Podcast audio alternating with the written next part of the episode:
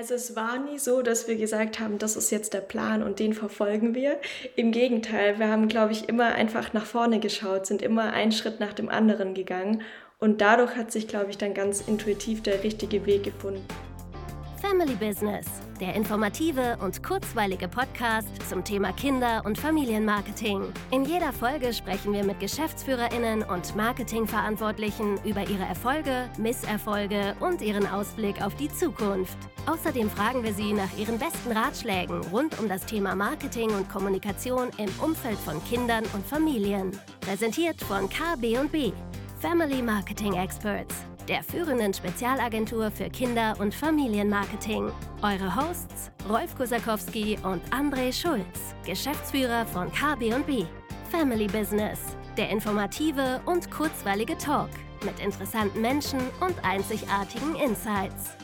In dieser Folge zu Gast Hannah König und Stephan Schenk, die Macher und Erfinder hinter den Stapelstein. Ein zwar noch junges Unternehmen mit nur einem Produkt, aber einem Riesenerfolg. André, was erfahren wir denn heute von Ihnen?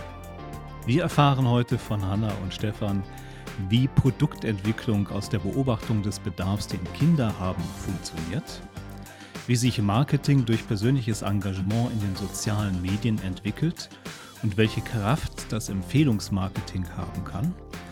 Und nicht zuletzt erfahren wir, was ein Purpose-Unternehmen ist und wie das Purpose-Unternehmen die weitere Unternehmensentwicklung beeinflusst. Das klingt wieder mal sehr spannend. Hören wir rein. Viel Spaß. Hallo Hannah, hallo Stephan. Schön, dass ihr heute Zeit für uns habt, als Gäste in unserem Podcast mit dabei zu sein. Hallo. Hallo und danke, dass wir da sein dürfen. Auch von mir, Hannah und Stephan, herzlich willkommen bei Family Business. Jetzt wollen wir natürlich erstmal erfahren, wer ihr seid und was ihr macht. Wir haben schon ein bisschen was gesagt. Stapelstein, super spannendes Unternehmen, super spannendes Produkt. Stephan, magst du uns kurz erzählen, was du eigentlich so machst und wie du zum Stapelstein gekommen bist? Sehr gern, ja. Ähm, ich bin Designer, ich habe Design studiert, bin ähm, persönlich aber sehr bewegungsbegeistert, war es als Kind schon und habe dann äh, aus diesem Interesse und meiner Berufung zu gestalten ein Produkt entwickelt, was möglichst viel Bewegung in unser Leben bringt und ähm, ganz speziell in das Leben von Kindern, weil dort die Bewegung heutzutage Mangelware geworden ist und ähm, so ist dann der Stapelstein entstanden, der heute schon tausende Kinder ähm, und Familien äh, in Bewegung bringt. Und ähm, dort soll es nicht aufhören. Wir kümmern uns nach wie vor um die Entwicklung von Konzepten, die ganzheitlich Bewegung in den Alltag von Familien bringen. Super, vielen Dank. Hannah, ihr tretet als dynamisches Duo auf bei Stapelstein. Was ist deine Rolle? Was ist deine Geschichte zum Stapelstein? Ja, dazu darf man vielleicht sagen, dass Stephan und ich auch privat ein Paar sind. Und so ähm, ja, war ich von Beginn an mit dabei. Und meine Rolle, die ich dann aber ähm, gesehen und gefüllt habe, ist die des, ähm, ja, der, der Kommunikation, also des Sichtbarmachens äh, des Stapelsteins, des Unternehmens. Und mittlerweile auch wirklich ähm, ja, der Aufbau des Unternehmens, also die Organisationsstruktur und alles, was im Hintergrund passiert. Ähm, Stephan und Hannah, Hannah und Stephan, womit verdient ihr euer Geld? Also mit der Produktion des Stapelsteins, mit dem Verkauf des äh, Stapelsteins. Wem stellt ihr Rechnungen? Womit verdient ihr euer Geld? Du hast schon recht viel genannt tatsächlich, ja. Ich würde es noch gerne um eine Komponente erweitern, nämlich mit der Entwicklung von innovativen Konzepten. Ich denke, das macht uns als Unternehmen aus, dass wir nicht nur Produkte handeln und im Zweifel sogar White-Label-Produkte irgendwo mit unserer Marke versehen würden. Im Gegenteil, da wollen wir Verantwortung übernehmen und das, was draufsteht, auch mit Substanz füllen und, und diese Substanz äh, gestalten wir aktiv ähm, und versuchen wir äh, zu entwickeln und, und, und ständig auch weiterzuentwickeln. Bedeutet, unsere Produkte sind nicht mit der ersten Charge dann abgeschlossen, äh, sondern äh, es ist ein fortlaufender Prozess, eine fortlaufende Optimierung und äh, eine Auseinandersetzung mit den Bedürfnissen unserer Kunden. Ja, und welche Rechnungen wir bezahlen? Ähm, es ist tatsächlich die Rechnung unserer Produktion in Deutschland bei Chemnitz. Und wer unsere Rechnungen bezahlt, das sind die, die Familien, die dann ja von, von Stapelstein profitieren. Ihr seid kein konventionelles Unternehmen, sondern ihr habt eine sehr stark ausformulierte und ich glaube auch in eurem Unternehmen verwurzelte Unternehmensphilosophie, die sich ganz stark an ethischen Grundsätzen orientiert. Wie kam es dazu? Mögt ihr das erläutern? Wie kam es dazu und welche Konsequenzen hat das für die Entwicklung eures Unternehmens? Ich, ich glaube, es hat schon ganz zu Beginn ähm, ganz natürlich diese, diese Richtung bekommen, weil dieses Unternehmen nicht gegründet wurde, um äh, in, in eine Start-up-Kultur hinein zu, äh, zu starten oder äh, um viel Geld damit zu verdienen, sondern das Unternehmen wurde gegründet, weil dort eine Idee im Raum stand, ähm, die viel Potenzial mit sich brachte und das Unternehmen quasi das Mittel zum Zweck äh, war, nämlich das Mittel, um das Produkt zu den Familien Ähm, zu bekommen. Und äh, insofern äh, waren wir von Anfang an ähm, ideen- und, und, und, und sinngetrieben und weniger ähm, rein ökonomisch äh, dort ja, gegründet worden. Ja. Hannah, ihr seid ein Unternehmen in Verantwortungseigentum. So ist auf eurer Website zu lesen. Und ihr habt eine werteorientierte Eigentümerstruktur. Unter anderem können Gewinne nicht für persönliche Zwecke entnommen werden. Was ist die Quelle eurer Unternehmensphilosophie? Wie kommt man darauf, das so zu organisieren und so zu strukturieren, wie ihr das tut? Ich glaube, es fühlt sich für uns sehr natürlich an und fast schon als der einzige richtige Weg, es genau so zu handhaben. Und ich glaube, ähm, weil wir auch das Gegenteil erlebt haben, wie es sein kann oder was es bedeutet, wenn jemand mh, nur aus rein ja, finanziellen Interessen beteiligt ist, aber nicht operativ tätig, wenn die Gewinne rausgezogen werden. Es ist einfach sehr ungesund und nicht langfristig und nicht nachhaltig gedacht.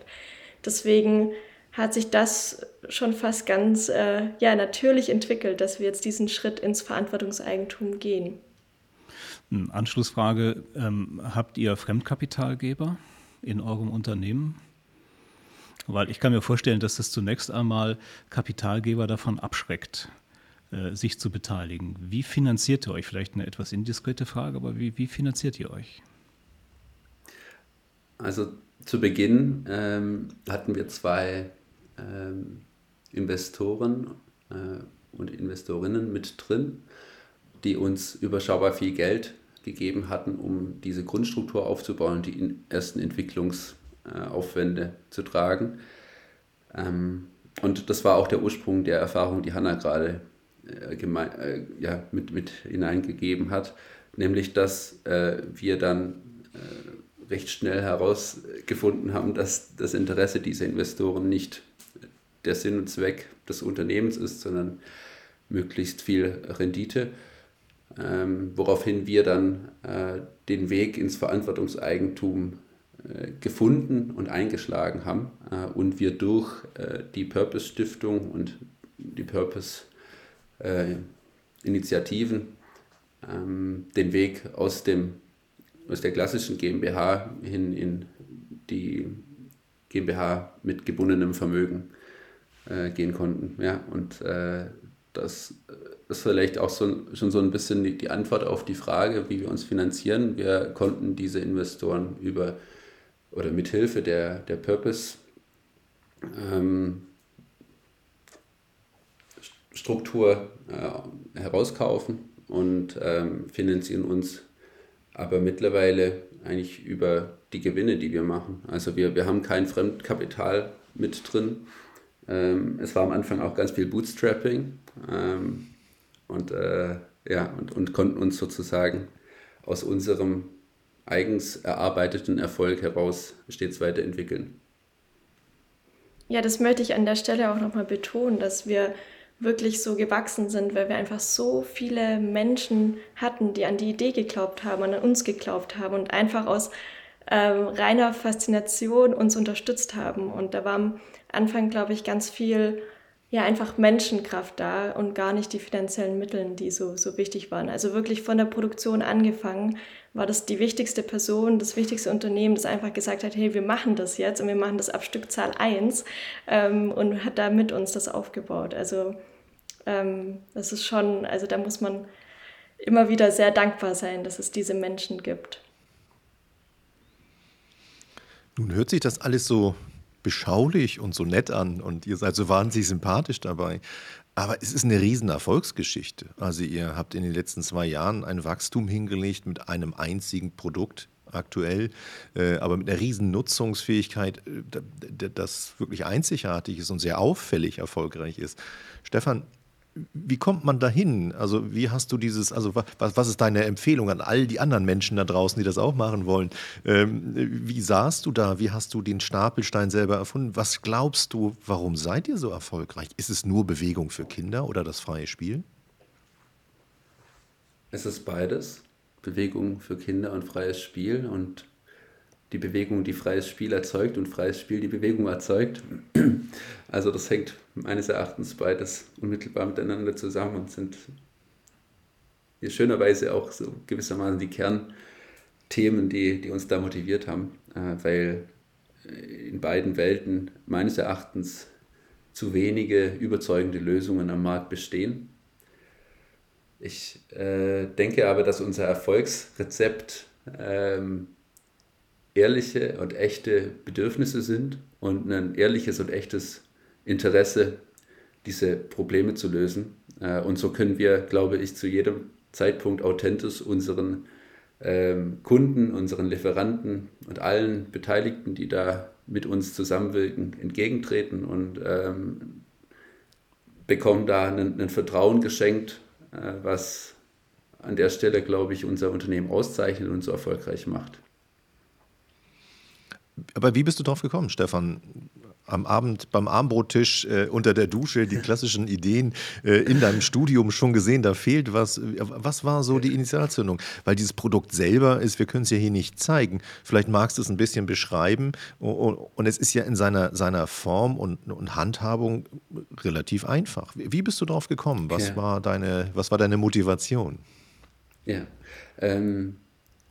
Ich, ich hatte gehofft, dass ich das so ein bisschen äh, mit, schon jetzt mit einbrachte, indem ich sage, wir kümmern uns um ehrliche Bedürfnisse und ähm, das würde ich jetzt noch insofern äh, ummalen, indem wir viel Zeit gemeinsam mit den Kindern, ähm, mit den Familien verbracht haben, im kindlichen Umfeld uns dort ähm, ja, einfach interessiert haben für, für die Probleme, die dort bestehen.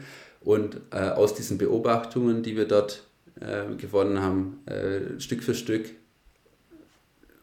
uns auf den Weg gemacht haben, eine einfache Lösung zu finden, die ähm, dem Kind gerecht wird, aber auch den Bedürfnissen der Erwachsenen. Ja? Und ähm, mir war es ein Anliegen, ein Objekt zu gestalten, was ähm, Form und Funktion in Einklang bringt, was ich als, als ähm, schön bezeichne. Also Schönheit ist für mich die, die, die Harmonie aus Form und Funktion und äh, so ist der Stapelstein eine Form, ähm, die die Funktion ähm, oder die Funktion ermöglicht und nicht Funktion definiert. Wir haben heute in der, in der Spielwarenindustrie zum Großteil Objekte oder, oder Spielzeuge, die eine ganz klare Funktion vorgeben, äh, im Zweifel sogar mit ganz klarer Spielanleitung oder Konstruktionsanleitung, in der ein Schritt nach dem anderen vorgegeben wird. Und ähm, damit einherkommt dann auch eine ähm, Kultur von richtig und falsch, ähm, die ähm, ich für nicht besonders ähm, wertvoll einstufen würde, weil wir dort die Kreativität und das wahre Interesse des Kindes ähm, übergehen und ähm, dieses kreative Potenzial der Kinder dann gar nicht erst zur Entfaltung kommen lassen. Ja, und, und das Gegenteil war, war mein Ziel bei der Entwicklung des Stapelsteins. Und ähm, ich habe mich deshalb äh, zum einen mit, mit Spielobjekten aus der Vergangenheit auseinandergesetzt. Ich habe aber auch versucht, ähm, ja, Dinge zu entdecken, die vielleicht heutzutage gar nicht mehr so offensichtlich oder fast schon als, als ähm, selbstverständlich wahrgenommen werden, in denen aber ganz viel ähm, Wahres drinsteckt. Beispielsweise, dass nach meiner Beobachtung bewegliche Objekte sehr viel eher Bewegung erzeugen als starre Objekte. Äh, insofern war es für mich äh, klar, dass dieses Objekt verschiedenste Bewegungen äh, zulassen sollte. Und äh, eine andere Beobachtung war, dass Kontraste Neugier erzeugen. Also habe ich versucht, ein Objekt zu gestalten, das möglichst viele Kontraste bietet. Und äh, da komme ich vielleicht auch zur groben Skizzierung des Objekts. Es ist eine, eine Art Kuppel, äh, die eine Abstufung dann aber noch mit drin hat, die äh, das Stapeln ermöglicht. Äh, und auf der Unterseite haben wir aber eine äh, konkave Form, eine Art Schale, die wiederum ein Bedürfnis der Kinder ermöglicht, nämlich Dinge zu sammeln, Dinge zu verstauen, Dinge zu sortieren. Ähm, so sind das ganz einfache Aspekte ähm, oder ganz einfache Formen, die Raum für äh, das individuelle Bedürfnis äh, lassen. So viel steckt in einem Stapelstein. Das wollte ich einmal hören, Stephan. Vielen Dank. Das war eine tolle Beschreibung schon mal. Ich wusste ja, wie nah du da auch äh, in den Bedürfnissen der Kinder oder der Familien eben halt auch geschaut hast. Hannah, aber ich muss trotzdem mal nachfragen. Wenn, wenn du jetzt unseren Hörern und Hörerinnen sagen solltest, das und dieses kannst du mit dem Stapelstein machen, was kann ich mit dem Stapelstein machen? Sammeln, habe ich schon gehört, äh, stapeln gehe ich von aus. Was, was, was kannst du denen sagen da draußen, was ich damit machen kann? Also jetzt im Moment sitze ich ja tatsächlich auf Stapelsteinen, ähm, also als dynamische Hocker, höhenverstellbar. Ist eine Funktion, die ich sehr, sehr gerne nutze und weiterempfehle. Ähm, und dann ist es wirklich komplett individuell und je nach Altersstufe auch ganz, ganz frei. Also von einfach nur rollen lassen, wackeln lassen, sich reinsetzen, kreiseln, drüber balancieren, mit nach draußen nehmen, ins Wasser nehmen, ähm, Türme auf dem Wasser bauen, Wasser transportieren, Sachen darin sortieren, darunter verstecken. Ähm, also es ist wirklich ganz, ganz frei und das ist ja das Schöne daran, dass es eben erstmal nicht in so eine Schublade gepackt werden kann und dadurch dann aber die eigene Kreativität wirklich gefragt wird. Hannah, mich interessiert, wie man ein solches Produkt vermarktet und distribuiert. Distribuiert ihr direkt oder habt ihr indirekte Distributionswege? Was ist so der, der kommunikative Hook, den ihr an den Markt kommuniziert, auch vor dem Hintergrund eurer besonderen Unternehmensstruktur und eurer besonderen Unternehmensphilosophie? Also vielleicht aus der Historie gesprochen, wir waren Ähm, auf der Didakta Bildungsmesse, da haben wir den Stapelstein das erste Mal präsentiert und wir waren nach dem ersten Tag schon heiser, hatten keine Stimme mehr, weil wir versucht haben, alles zu erzählen, wie gerade, was man alles äh, Tolle mit dem Stapelstein machen kann. Und ähm, es war auf jeden Fall eine Reise, ein Weg, ähm, die richtige Botschaft zu finden, die richtigen Menschen, die mit uns diese Botschaft nach außen zu ähm, kommunizieren. Ähm, ein Schlüsselmoment war dann tatsächlich, ähm, als wir Ende zweitausendneunzehn auf die ersten InfluencerInnen gestoßen sind und da wirklich ganz authentische Menschen gefunden haben, die das Produkt in ihrer Lebenswelt anderen zeigen. Und über Social Media war dann auf einmal diese Vielseitigkeit des Objekts nicht mehr so, äh, ja, so schwer greifbar, wenn man einfach mit Bildern, mit Video so viel mehr erzählen konnten als, als mit reinen Worten. Also das war so der Weg, den wir gegangen sind. Ähm, zu den äh, Verkaufswegen, also wir sind sowohl in unserem Online-Shop direkt für den äh, Endkonsumenten verfügbar, aber wir haben auch ein ganz arg starkes ähm, Handelspartnernetzwerk und das schätzen wir auch sehr. Also da pflegen wir wirklich ganz wunderbare Partnerschaften, sowohl in den Family-Bereich, aber auch für die Institutionen, also mit Direktvertriebler, die in den Kindergarten gehen, ähm, Schulausstattung und dann natürlich auch ähm, Richtung Internationalisierung sind die Partnerschaften auch Gold wert, dass wir da einfach, ähm, ja, wir sind jung, wir sind unerfahren und wir versuchen immer den besten Weg zu gehen, aber da sind wir auch sehr dankbar, dass wir da erfahrene Partner an der Hand haben. Hannah, das finde ich immer so sympathisch bei dir, dass du das immer so als, als gemeinschaftlichen Erfolg auch darstellst. Trotzdem würde ich da nochmal gerne bei dir so ein Stück nachhaken. Nun findet man nicht einfach ein Produkt, da ein großes Kompliment an Stephan, sondern da steckt nur unwahrscheinlich viel hin, das zu machen, die Bedarfe zu erkennen, sie auch tatsächlich vielleicht ein bisschen durch eine Philosophie auch zu unterstützen. Und dann fängst du an mit dem Marketing und sagst ja, und dann kam, ihr habt keinen großen Plan gehabt für das Marketing, ist das alles Zufall gewesen, was ihr da macht? Oder ist es nicht doch auch ein bisschen strategisch, was du da tust im Marketing, in der Kommunikation?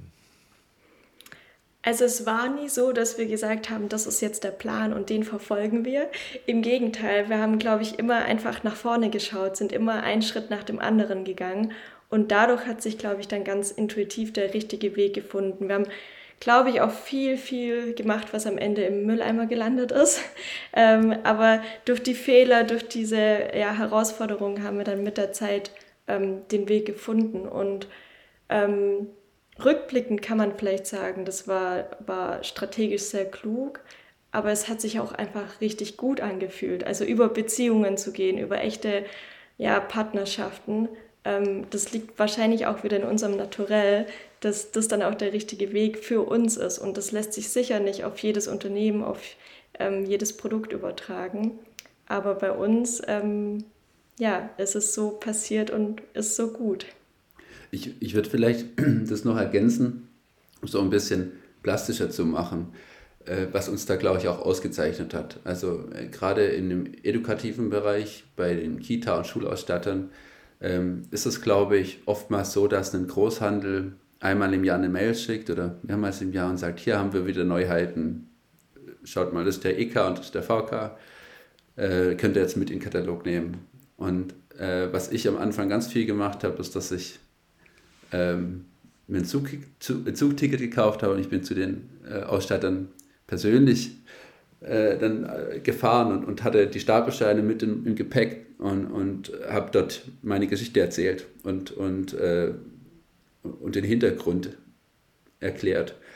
Und ich, ich glaube, das hat angesteckt. Und ich habe auch gemerkt, dass die Kita- und Schulausstatter dann, ähm, ohne dass wir schon ähm, ja, überzeugende Verkaufszahlen darlegen konnten oder Aussichten auf, auf Erfolg, äh, das Produkt äh, ja, sehr, sehr prominent platziert haben. Weil sie, weil sie glaube ich, auch einfach das Gefühl hatten, hey, sie haben gespürt, es ist ein ehrliches Bedürfnis, ein ehrliches äh, Interesse an dem Thema und, und das wollen wir mit unterstützen. Also wir haben, glaube ich, den Menschen ähm, stets das Gefühl gegeben, dass es nicht, ähm, nicht nur wir sind, sondern dass es eben das, was du gerade, Rolf, auch betont hast, dass es die Gemeinschaft ist, ja, dass man die Menschen teilhaben lässt an diesem Thema, an, an diesem schönen, ähm, unterstützenswerten Thema. Und ich denke, das ist ansteckend. Das war sowohl bei den InfluencerInnen der Fall, als auch bei, den, bei, uns, bei unseren Handelspartnern. Ähm, ja, also ich glaube, es ist ein, ein Teil unserer Erfolgsgeschichte. Stephan, ich würde da gerne nochmal anschließen. Also ich erlebe euch als sehr authentisch. Ähm, welche Bedeutung hat Authentizität bei der Entwicklung und Vermarktung von Produkten sowie euer Produkt?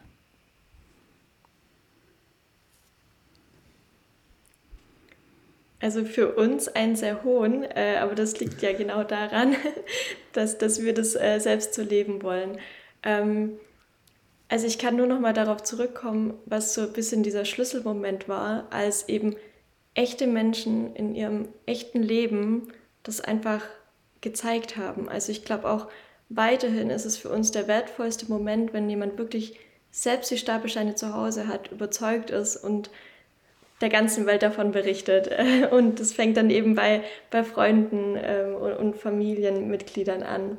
Ähm, und auch diese echte Überzeugung war vermutlich auch bei Stephan zu spüren, als er mit den Produkten zu den Handelspartnern ging. Also das ist wirklich aus, aus ja, einer, einer ehrlichen Überzeugung folgt, das spürt man einfach. Also ich glaube, das lässt sich nicht, äh, nicht nachbasteln.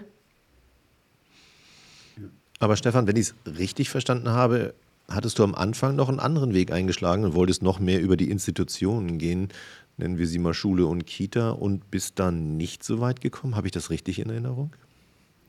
Ich, ich würde nicht sagen, dass wir da nicht so weit gekommen sind, sondern es ging nicht so schnell ähm, wie, wie jetzt in, in dem äh, Privatsektor. Dann, äh, weil diese Strukturen in diesem Bereich sehr träge sind, ähm, und weil sie im, im Schulbereich beispielsweise je Bundesland unterschiedlich sind. Ähm, also es ist einfach eine sehr viel ähm, komplexere Struktur als jetzt im, im Online-Business. Ähm, also da haben wir über recht einheitliche Kanäle ähm, sehr visuell Äh, kommunizieren können und, und konnten dadurch sehr viel mehr Menschen in kürzerer Zeit erreichen. Es war aber stets so ein Anliegen, auch im institutionellen Bereich den, den Vertrieb aufzubauen, weil wir, wie anfangs äh, erwähnt, dort besonders großes Potenzial sehen, dass möglichst viele Kinder unterschiedlicher Herkunft äh, von dem Produkt profitieren können, weil die Bewegung ja nicht nur für die privilegierten Kinder wichtig ist, sondern auch für äh, Kinder aus sozial schwächeren Verhältnissen. Und da sehen wir einfach den, den Schlüssel bei den Kitas oder, oder den Schulen, wo wir sagen, äh, glücklicherweise ist es in Deutschland so, dass äh, es dort noch sehr durchmischt ist und äh, wir nicht äh, eine Kultur von äh, eine Privatschul- und Privatkita-Kultur haben, zumindest nicht so ausgeprägt wie in anderen Ländern.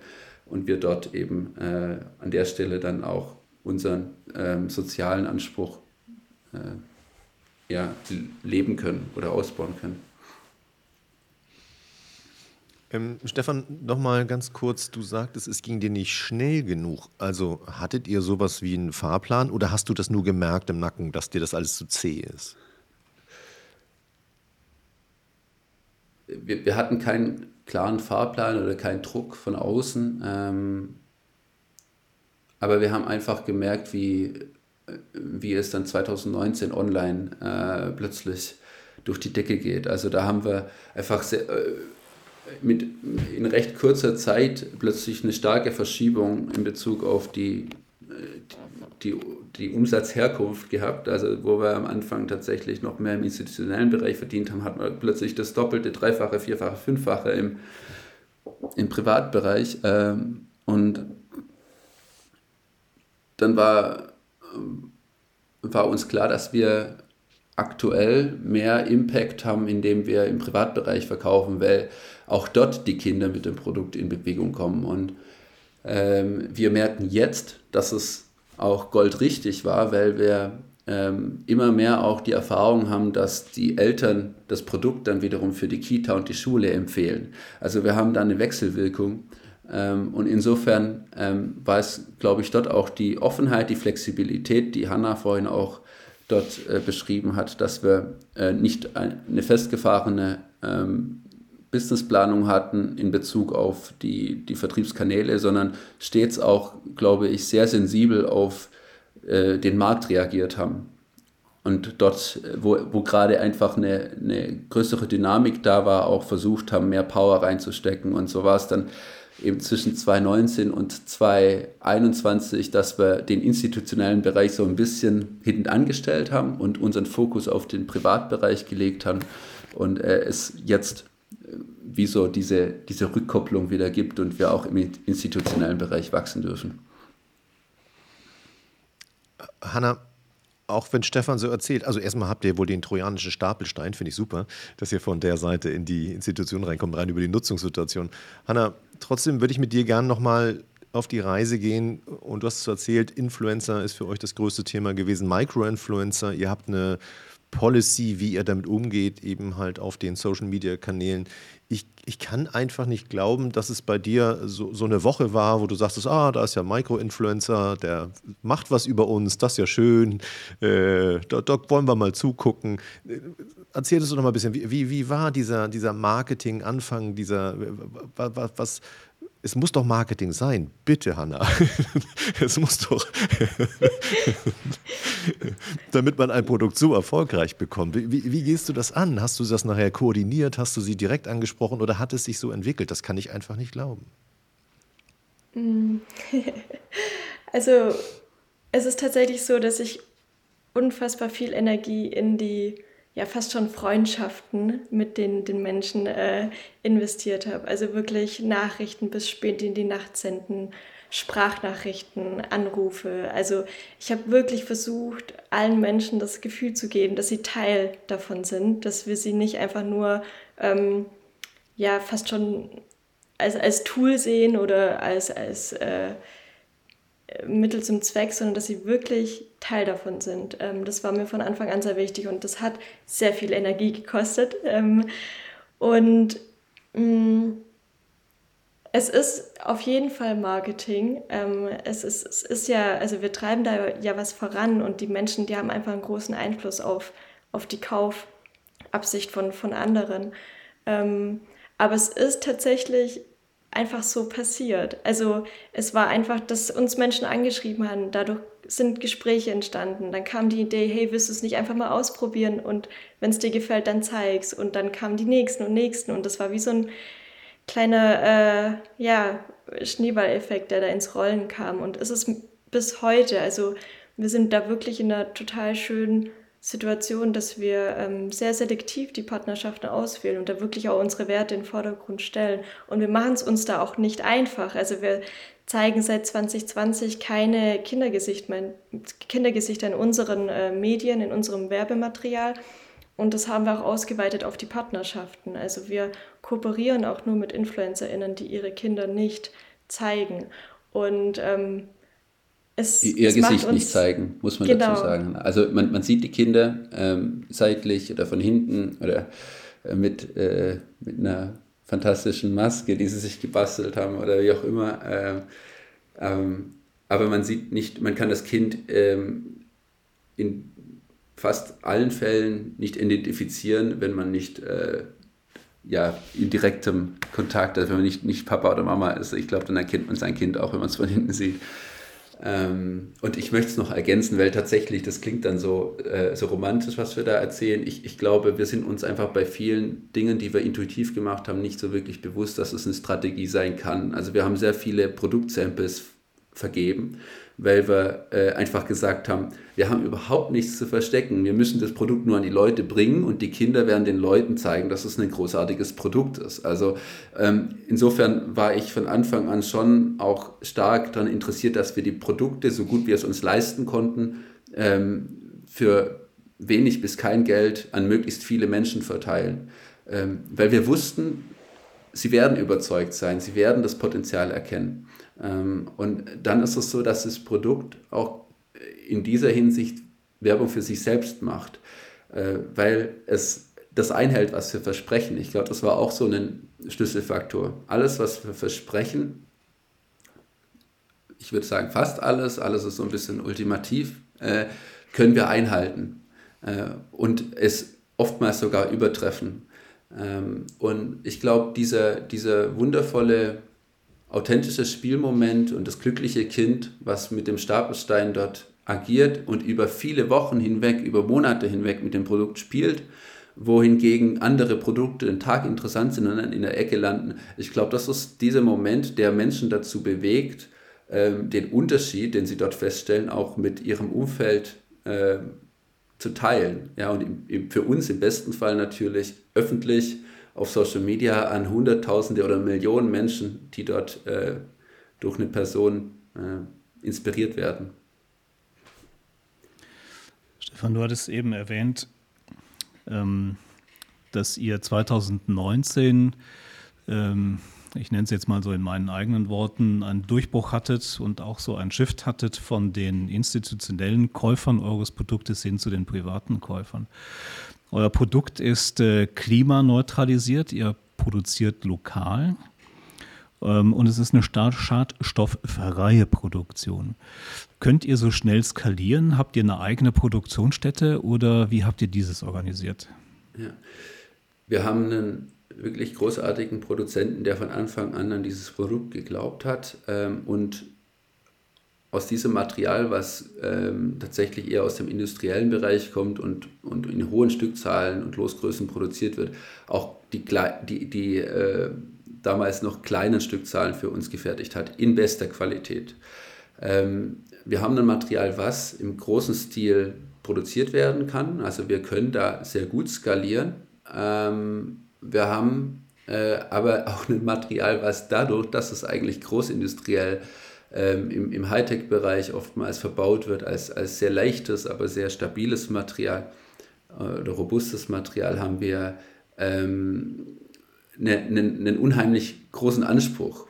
Äh, ja, wir, wir, wir möchten möglichst viele Farben anbieten, wir möchten die bestmögliche ähm, Qualität in Bezug auf die, die Oberflächenbeschaffenheit und die Passgenauigkeit anbieten.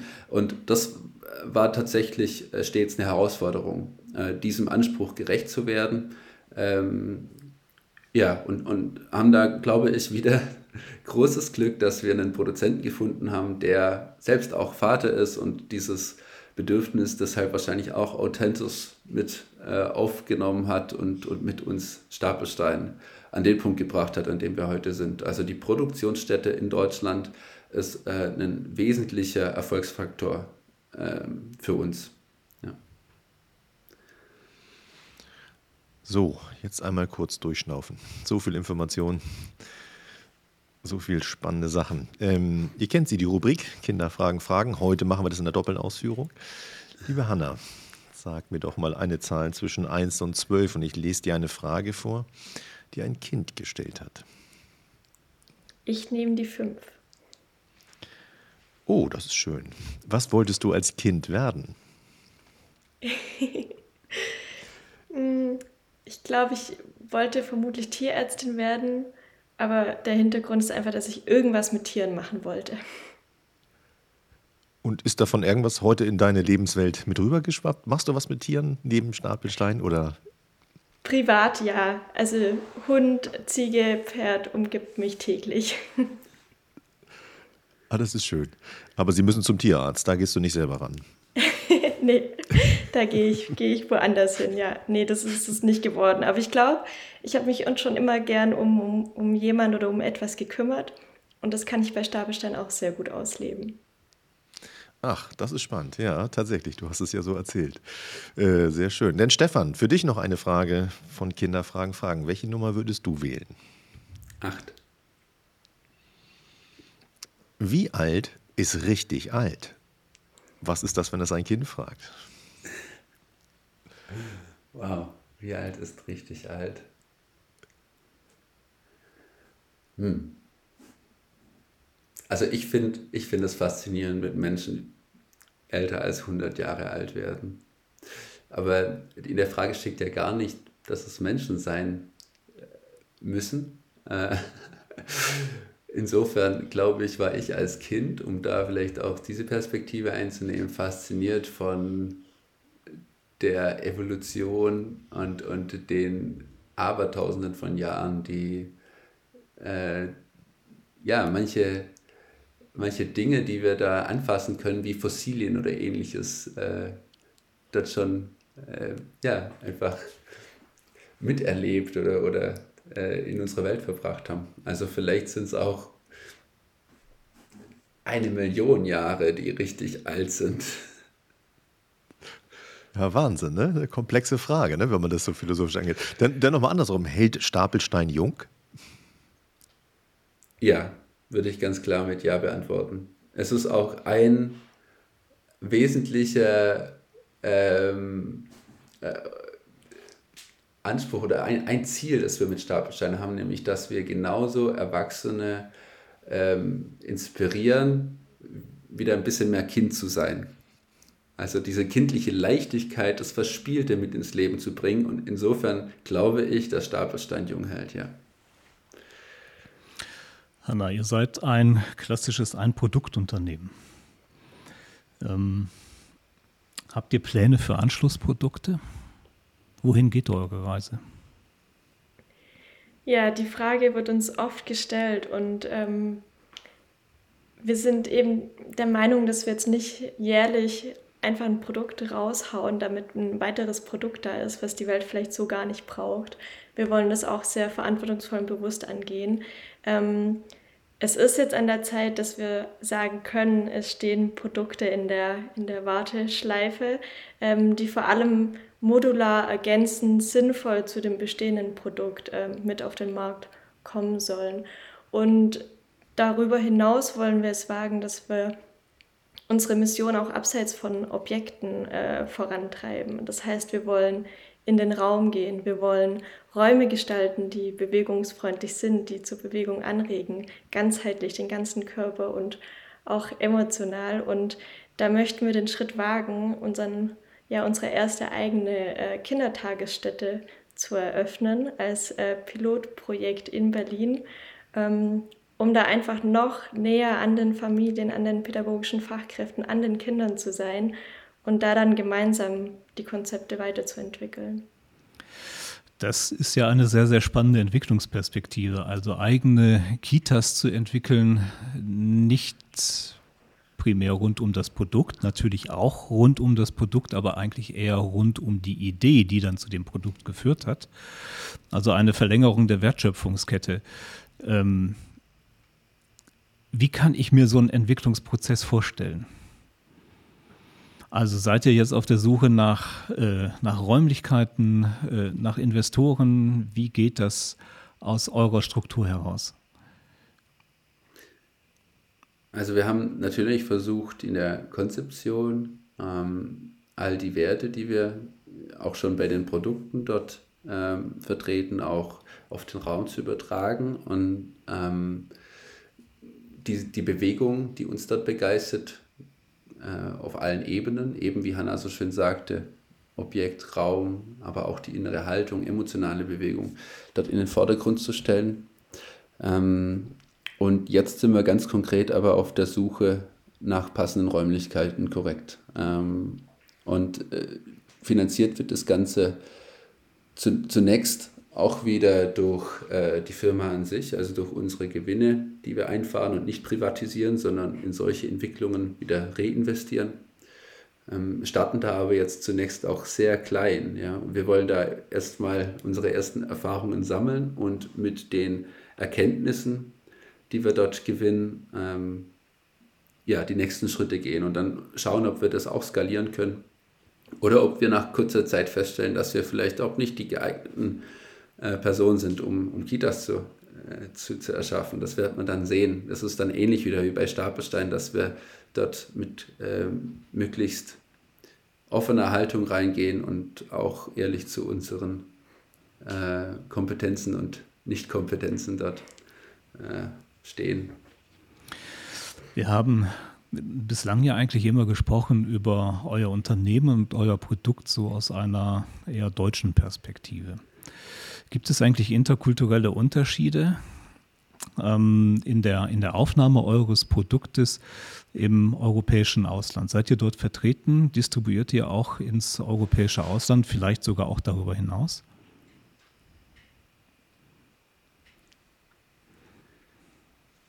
Ja, also wir sind schon ähm, in vielen ähm, europäischen Ländern vertreten. Ich würde mal die, die erfolgreichsten davon nennen. Wir sind recht schnell in Österreich gewesen. Wir haben einen starken Partner in der Schweiz. Wir sind mittlerweile auch schon sehr groß in Belgien und den Niederlanden. Und in Tschechien fassen wir gerade auch Fuß.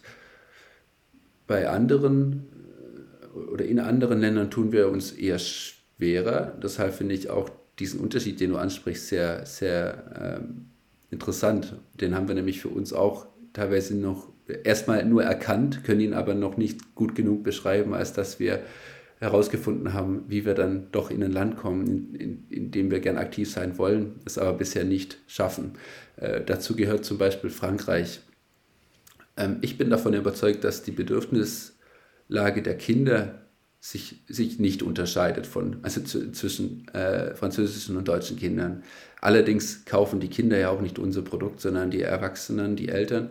Äh, und insofern ähm, habe ich das Gefühl, dass ähm, wir in, in Frankreich einen anderen Zugang finden müssen. Ähm, ich, ich vermute auch, äh, dass wir dort wieder ein bisschen mehr zu unseren Wurzeln zurückfinden sollten, nämlich äh, an der Basis mit echten Menschen äh, Überzeugung, Überzeugungsarbeit leisten, sodass dieses Mund zu Mund ähm, und die Empfehlung ähm, von Freund zu Freund und dann über hoffentlich auch größere Reichweiten, über InfluencerInnen, dort auch diese Märkte ähm, erschließt oder erschließen lässt. Und über Europa hinaus sind wir recht früh schon in Japan gewesen. Das hat mich wirklich sehr gefreut, als wir das erste Mal auf der Spielwarenmesse waren und äh, dort ja sämtliche Nationalitäten aus der ganzen Welt ähm, zu Gast sind, ähm, aber auffällig viele Unternehmen aus Japan auf unserem Messestand waren. Also da scheint es zumindest eine gewisse ähm, ähm, Affinität in Bezug auf ästhetisch anspruchsvolle ähm, und einfache Produkte zu geben. Und sind da auch sehr glücklich um die Partnerschaft, die wir da führen. Ganz toll, bei Japan entsteht sofort ein Bild, warum das Produkt da so erfolgreich sein kann. Ähm, wir werden auf jeden Fall noch ein paar Bilder davon veröffentlichen. Ähm, wir müssen leider so ein bisschen zum Ende kommen, Hannah, aber ich würde euch ungern entlassen, ohne Äh, Hannah, von dir auch vielleicht mal zu erfahren, was so eure Startschwierigkeiten waren. Also was, wenn du heute nochmal starten würdest mit Stephan, was würdest du anders machen? Was, was wäre so der Hinweis? Äh, nicht versuchen, alles gleichzeitig zu machen und dann noch in bester Qualität. Ähm, ich glaube, den Fokus zu finden, die, die Klarheit, ähm, ja, auch einfach sich zuzugestehen, dass manches Zeit braucht und das in Ordnung ist. Ähm, ich glaube, wir sind sehr ungeduldig ähm, und ja, ich glaube, da sich immer mal wieder bewusst zu machen, dass ein Schritt nach dem anderen vorwärts gegangen wird. Stephan, kannst du das so unterschreiben oder ergänzen? Was würdest du anders machen? Ich würde von Anfang an in Verantwortungseigentum gründen. Das hat mich so viel Kraft gekostet, ihr glaubt es nicht wirklich. Also diese Gesellschaftssituation, ähm, ich wünsche es niemandem und ich bin jetzt so glücklich, dass wir ähm, diese neue Form für uns entdeckt und, und umgesetzt haben. Ähm, Hannas äh, Impulse kann ich so unterstreichen und äh, für mich noch ergänzen, um Ähm, ja, doch auch schon die, die, die Klarheit darüber, was unser Job ist und was der Job von anderen ist, dass man da einfach auch klare Linien zieht, um was wir uns kümmern wollen und an welcher Stelle wir auch ja, lieber über Partnerschaften Dinge ähm, erschaffen. Um das auch nochmal klar zu machen, ihr seid immer noch auf der Suche nach Partnern. Also sei es für euer äh, Kita-Projekt oder Internationalisierung. Also man kann sich auch noch bei euch melden. Euer Partnernetzwerk ist noch nicht voll. Ist das so richtig angekommen? Ja, ich glaube, es gibt kein Voll. Super, dann nehmen wir das so mit. Ähm, ich muss los, ich muss in euren Store mir neue Stapelsteine bestellen. Ihr habt mich wieder mal überzeugt, dass ich das, dieses, dieses Produkt, dass man es haben muss, äh, mit, mit, mit so viel Sympathie, mit, mit so viel äh, Empathie, mit so viel großer Idee. Ganz, ganz herzlichen und lieben Dank, dass ihr die Zeit hattet für uns, äh, über dieses Projekt, über dieses Produkt mit uns zu sprechen. Vielen, vielen lieben Dank, dass ihr dabei wart. Ja, danke euch beiden. Hat viel Spaß gemacht. Auch von meiner Seite ganz, ganz lieben Dank. War sehr bereichernd. Tolle Produktion. Vielen Dank. So, Das war's nun leider auch schon wieder mit Family Business, dem Spezialpodcast rund um das Thema Kinder und Familie. André, was muss man denn tun, um noch mehr von uns zu hören? Wenn es euch gefallen hat, abonniert gerne unseren Kanal oder besucht uns auf unserer Website und hört euch frühere Folgen an unseres Podcasts. So oder so, wir freuen uns auf das nächste Mal mit einem bestimmt wieder ganz tollen Gast.